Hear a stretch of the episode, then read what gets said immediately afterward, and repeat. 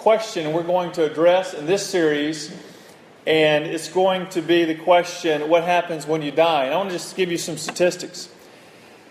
You know, we don't like to think about death. You know, it can be a very depressing concept, and yet worldwide, three people die every second, 180 people die every minute, and nearly 11,000 people die every hour. And so, by the time this worship service is over, 11,000 people uh, throughout the world will have died. Now, you may just try to ignore the, the, the, reality of death, or you may not think much about it, or you may be like Woody Allen, who said, It's not that I'm afraid to die, I just don't want to be there when it happens. You know. So, whatever your, your view of death may be, I, you know, I doubt we look at death and think, you know, that's, that's a wonderful thing. It's not. It's a, a natural break in, in relationships, and it's something that we, we do not look forward to. Um, but we need to address this question when it does come, what happens when you die? What happens after you die? Does anything happen? And I want you to think of it like this I want you to think of life like a stairway. And you're climbing the stairs, and each stair represents decisions you make today, a life that you need to live today. So each, each day is a step that you're taking.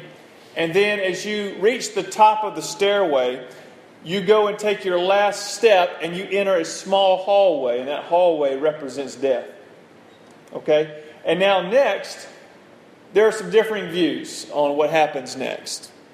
Pretty much everybody agrees that you live and then you die. Whether you're an atheist, an agnostic, a Hindu, a Christian, we all agree you live a life and then you step into death. And the question is, what happens after that? Some believe once you take that last step into death, that's it. You just cease to exist. Just like a, an apple would fall from the tree and, and decay into the earth, you no longer exist. That's it. This would be more of a naturalistic worldview, an atheistic worldview. There is no supernatural, there's no soul. You're just purely physical, and you will just cease to be. Uh, that's one view. Another common view of death around the world is the idea is you take that last step on your stairway of life, then you actually take on another form and begin the stairway again. You, the staircase, you, you, stop, you start back on stair number one and climb the stairway again, and then it's a cycle that repeats itself until eventually you're able to be delivered from that cycle and you are absorbed into the universal force of the universe. So it's like you're a drop of water that finally, once you're released out of this cycle of reincarnation and rebirth, you're like a drop of water that is dropped into the ocean. And you become part of this universal force. So, in a way, that's another, uh, in a way, it's kind of like the, the, the first position that you cease to exist, at least in your individual self. But that's a common belief, especially in the Eastern world. Well, Christianity teaches something quite different uh, when, when you step off that last stair into the hallway of death, Christianity teaches that uh, you will continue to exist. And the Bible teaches these, these truths very clearly. For example, Genesis 1 and 2, you can read the passage, the first two chapters of your Bible, uh, clearly shows us that God creates life.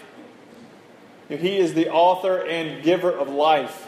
And then in Genesis chapter 3, and even over in Romans chapter 5 in the New Testament, we are, we're taught that death came to be because of sin. Because of a fracture in our relationship with God, it brought about a brokenness into the world that results in death. And so, whether you're a Christian or not, you still taste death until Christ comes. And so, death is a consequence of sin, it's part of the brokenness of the world. And thirdly, the Bible teaches that as you crest the stairway of life and you pass through the hallway of death, there is a passageway or a pathway into two doors that lead to two rooms. And these two rooms represent where you go after you die. And everyone will proceed into one of these two rooms as you walk through the hallway of death. Now, there are many differences between these two rooms. There's the room on your right, and there's the room on your left. there are many differences between these two rooms.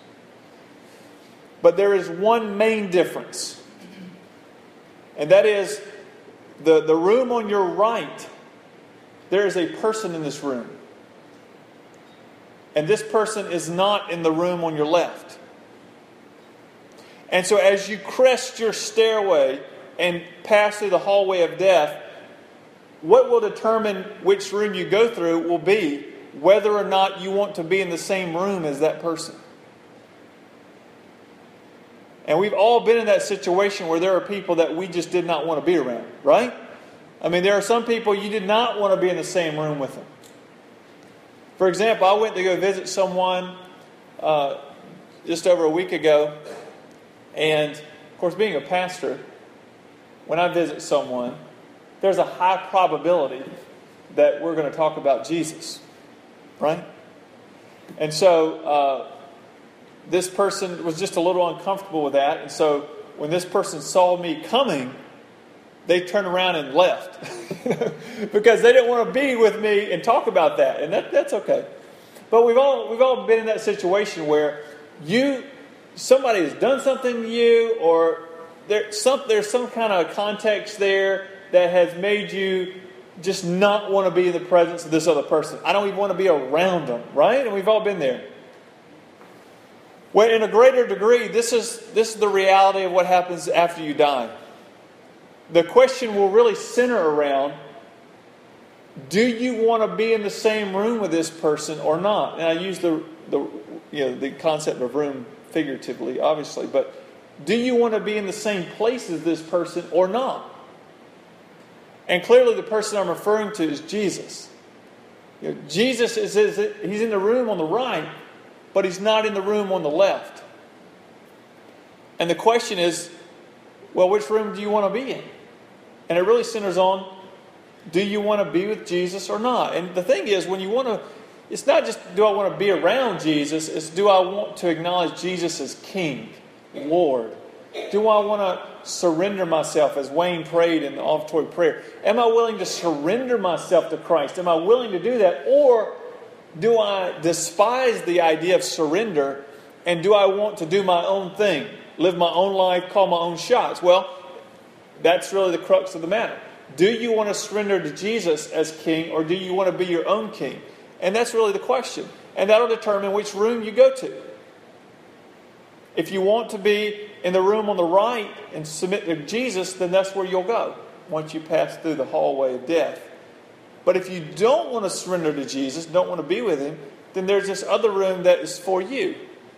And this is where you will not have to be with Jesus. Like I said, there's many other differences, but it all comes down to who you want to be with. And C.S. Lewis said it this way He said, the fact that you can choose whether or not you want to be with Jesus or not, and the, and the, the concept of hell, this, you know, this room on your left, and the room on the right, I'm referring to as heaven. So the room on the right is heaven, the room on the left is hell.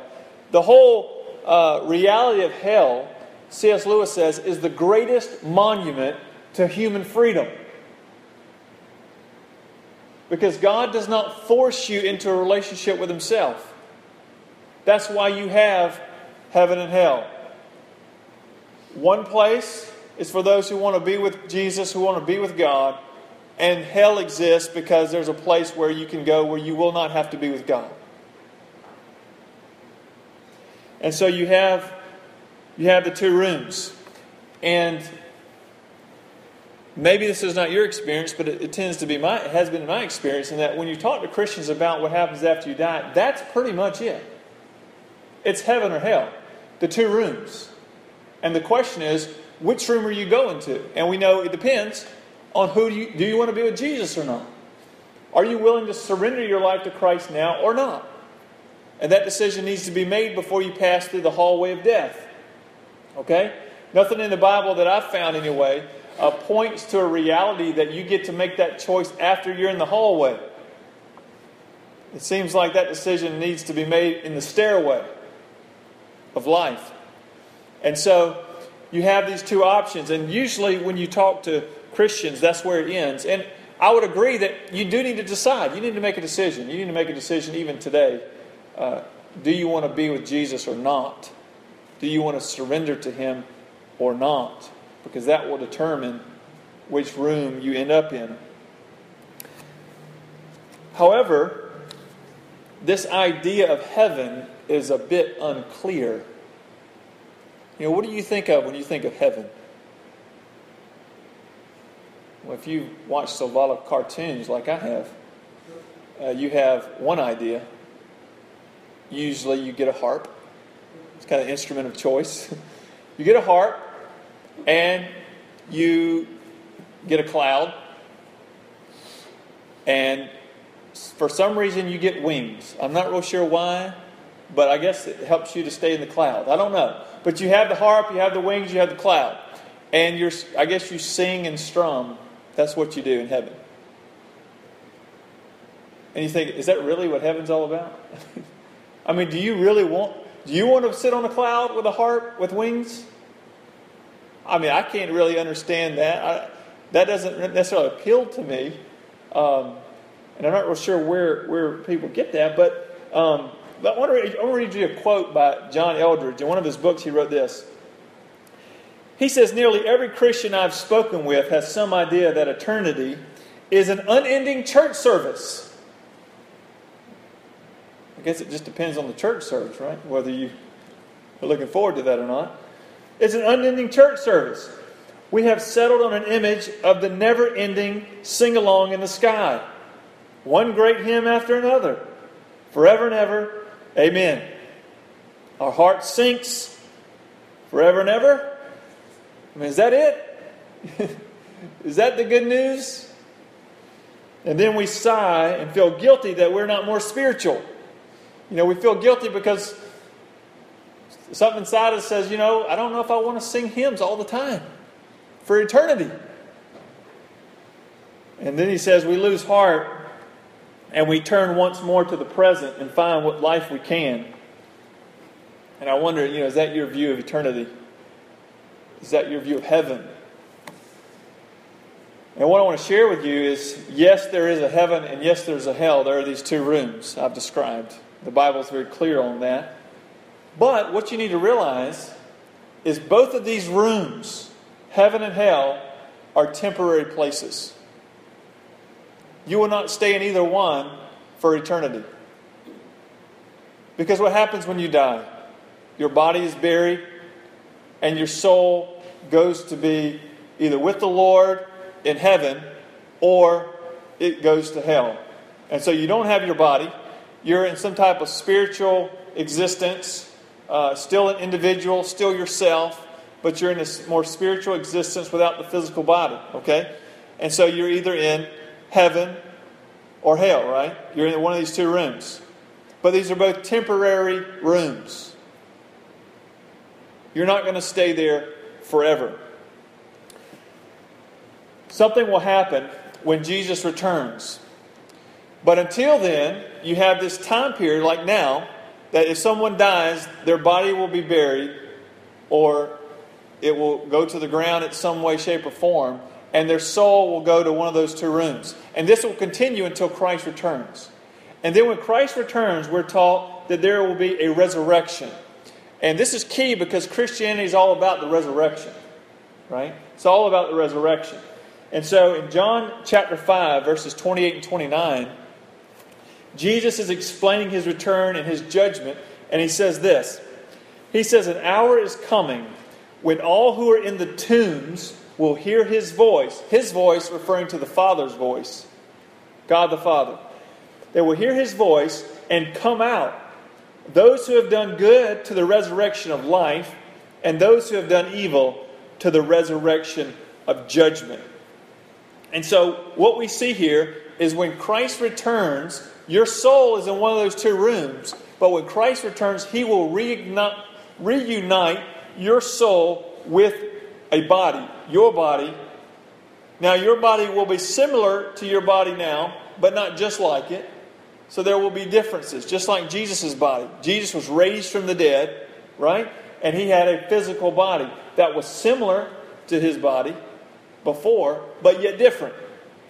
And that will be true of you as well, no matter which room you're in heaven or hell.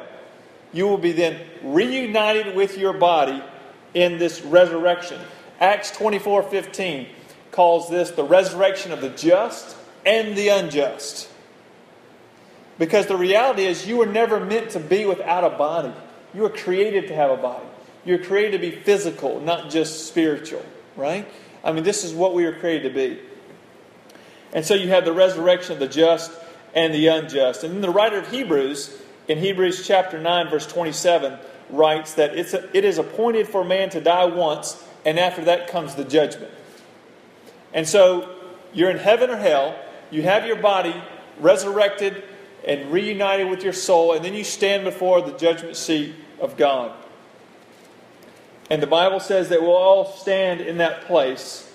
And during this time of judgment, you'll be assigned to a place where you'll spend eternity. Now, for those who are in hell, awaiting the resurrection of their body, it's almost like awaiting a sentencing. I mean, you've already been shown guilty that you did not want to be with Christ, you did not want to surrender to Christ, and therefore, you you're in you're in this place called hell. And so, when you're reunited with your body, you will go before the Lord, and in a way, it's like getting your sentencing. Okay, where where God says you will spend eternity dealing with your sin because that's what you wanted. You will only get what you want. Okay? This is what you wanted, and so that's what you get. Now, for those who are in Christ, who are in heaven awaiting the resurrection, you will be in heaven and then you will spend eternity somewhere else. There will be some similarities, and we'll talk about that in just a minute. But before I get to heaven, let me, let me finish uh, describing hell just by looking at a few verses. Um, and just tell you how the Bible refers to this place of this eternal place where people will spend eternity apart from God. It's referred to as a prison, a bottomless pit, a furnace of fire, a lake which burns with fire and brimstone, and utter and outer darkness. So I read that and I think to myself, that's not a place I want to spend any amount of time, personally. And then I look to Jesus and I think, okay, Jesus died for my sin. And he, all he requires of me is to bring my sin to him and he'll forgive me of my sin. I just need to surrender my life to him. And personally, I have no problem with that. I have no problem with Jesus paying for my sin and spending eternity with a good and loving God. But there are some, and maybe you're one of them, that you do have a problem with that and you don't want that. And that's your choice. And for you, there is a place for you where you will not be with Jesus. He will not be there. And you will not have to spend any time with Him. And you can spend eternity apart from Him, dealing with the consequences of your own sin and your own choices. And this is what we really want when you think about it. Because when any crime is committed, you want justice.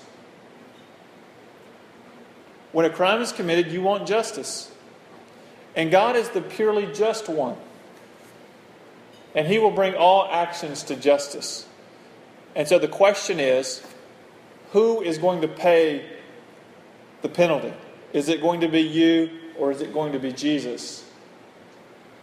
And it's really up to you, whichever one you would rather have pay it will. So that's hell. But if you're in the waiting room on the right called heaven, then you will proceed to a place where you will spend eternity with God. Now, what place will that be? That place will be the earth. And this may be a little new, territory for some of you because all your life, when people talk to you about what happens after death, you stop at heaven and you never get completely through the book of Revelation, or even like Romans chapter 8, for example. Listen to these verses from Revelation 21, verses 1 through 5. John says, Then I saw a new heaven and a new earth. For the first heaven and the first earth had passed away, and the sea and the sea was no more. Now think about this for a moment though. He's seeing this new heaven, new earth. The old heaven, the old earth has passed away. Now, when we say someone has passed away, we don't mean that they cease to exist. We just mean have, they have undergone a change. And so that's what John sees here that the, the heavens and the earth have undergone a great change. There is a newness about it. And so he sees this new heaven, new earth. And then he says in verse 2 And I saw the holy city, a new Jerusalem, coming down out of heaven from God, prepared as a bride adorned for her husband. And I heard a loud voice from the throne saying, Behold, the dwelling place of God is with man. And that is key right there. Because if you go back to Genesis, you know, God was dwelling with man. And then we know in heaven, God dwells with his people in a special way. Your heaven is where you have the fullness of God's blessing and presence. And then what John sees here is that you have heaven, this room on the right, you have heaven and earth becoming one. This is important. They become one. And John says, the dwelling place of God is with man. Where? On the earth. On the new earth. And he says, Behold, the dwelling place of God is with man. He will dwell with them, and they will be his people. And God himself will be with them as their God. He will wipe away every tear from their eyes, and death shall be no more. Neither shall there be mourning, nor crying, nor pain anymore for the former things have passed away. And he who was seated on the throne said, Behold, I am making all things new. That's what Jesus is doing. He, when he comes back, he's going to make all things new. And the effects and consequences of sin will be erased. And life will then be lived and experienced in the full presence of God the way it is meant to be. And for those of us who want to be with Jesus, we will spend eternity with him on the earth. Now, listen to what Russell Moore says about this. He says it this way He says eternity means civilization, architecture, banquet feasting, ruling, work. In short, it is eternal life. The new earth is not the white, antiseptic, hyper spiritual heaven some Christians expect as their eternal home, nor is it simply the everlasting family reunion with calorie free foods and superpowers, as some hope. He goes on to say the new earth is not simply a restoration of Eden, but a glorious civil, civilization with a city, and the glory of the nations redeemed and brought into it. One can expect that the new earth would be abuzz with culture, music, painting, literature, architecture, commerce, agriculture, and everything that expresses the creativity of human beings made in the image of God. And so when you think about spending eternity with God, you know, don't picture yourself playing a harp sitting on a cloud with like a loincloth on and wings. That's just not the reality. Yes, you will spend some time in heaven, that room on the right, that, that room on the right where Jesus is until he returns. But once he returns, he is going to make all things new. And you will spend eternity on the earth with Christ. And you will be doing more than just singing. But surely you will worship God in song, no doubt about it. But you also worship God in work and play and rest. And all that it means to be made in the image of God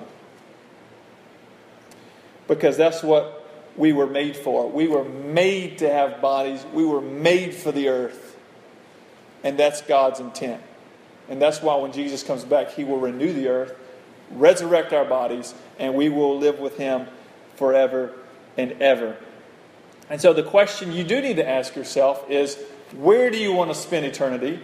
But the more important question that really dictates that is who do you want to spend eternity with?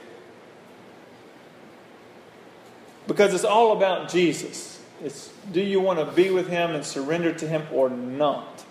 That is the determining factor of where you'll spend eternity. And so before you take that last step and move into the hallway of death, I hope you'll decide to give your life to Christ. You know, I hope you will decide to, to follow Jesus. And I hope you will desire to be in that room on the right. Because that's what we were made for. Let's pray together. God, we just thank you for your word and how it speaks to us and tells us that you have made us for great things, to be with you, to image you, to live, work, play, celebrate, praise. And Lord, there's going to be um, life in abundance with you forever. I pray for each person here. I pray that they would think about whether or not they want to be with you. And they would make that decision. And I pray their decision would be to surrender their life to Christ, to receive your forgiveness for their sin through his sacrifice for them. And that they would make him the Lord of their lives. So that when we crest the stairway of life and enter the hallway of death, we will be brought into the room where Jesus is as we await his return when he makes all things new. And that is our prayer in Jesus' name. Amen.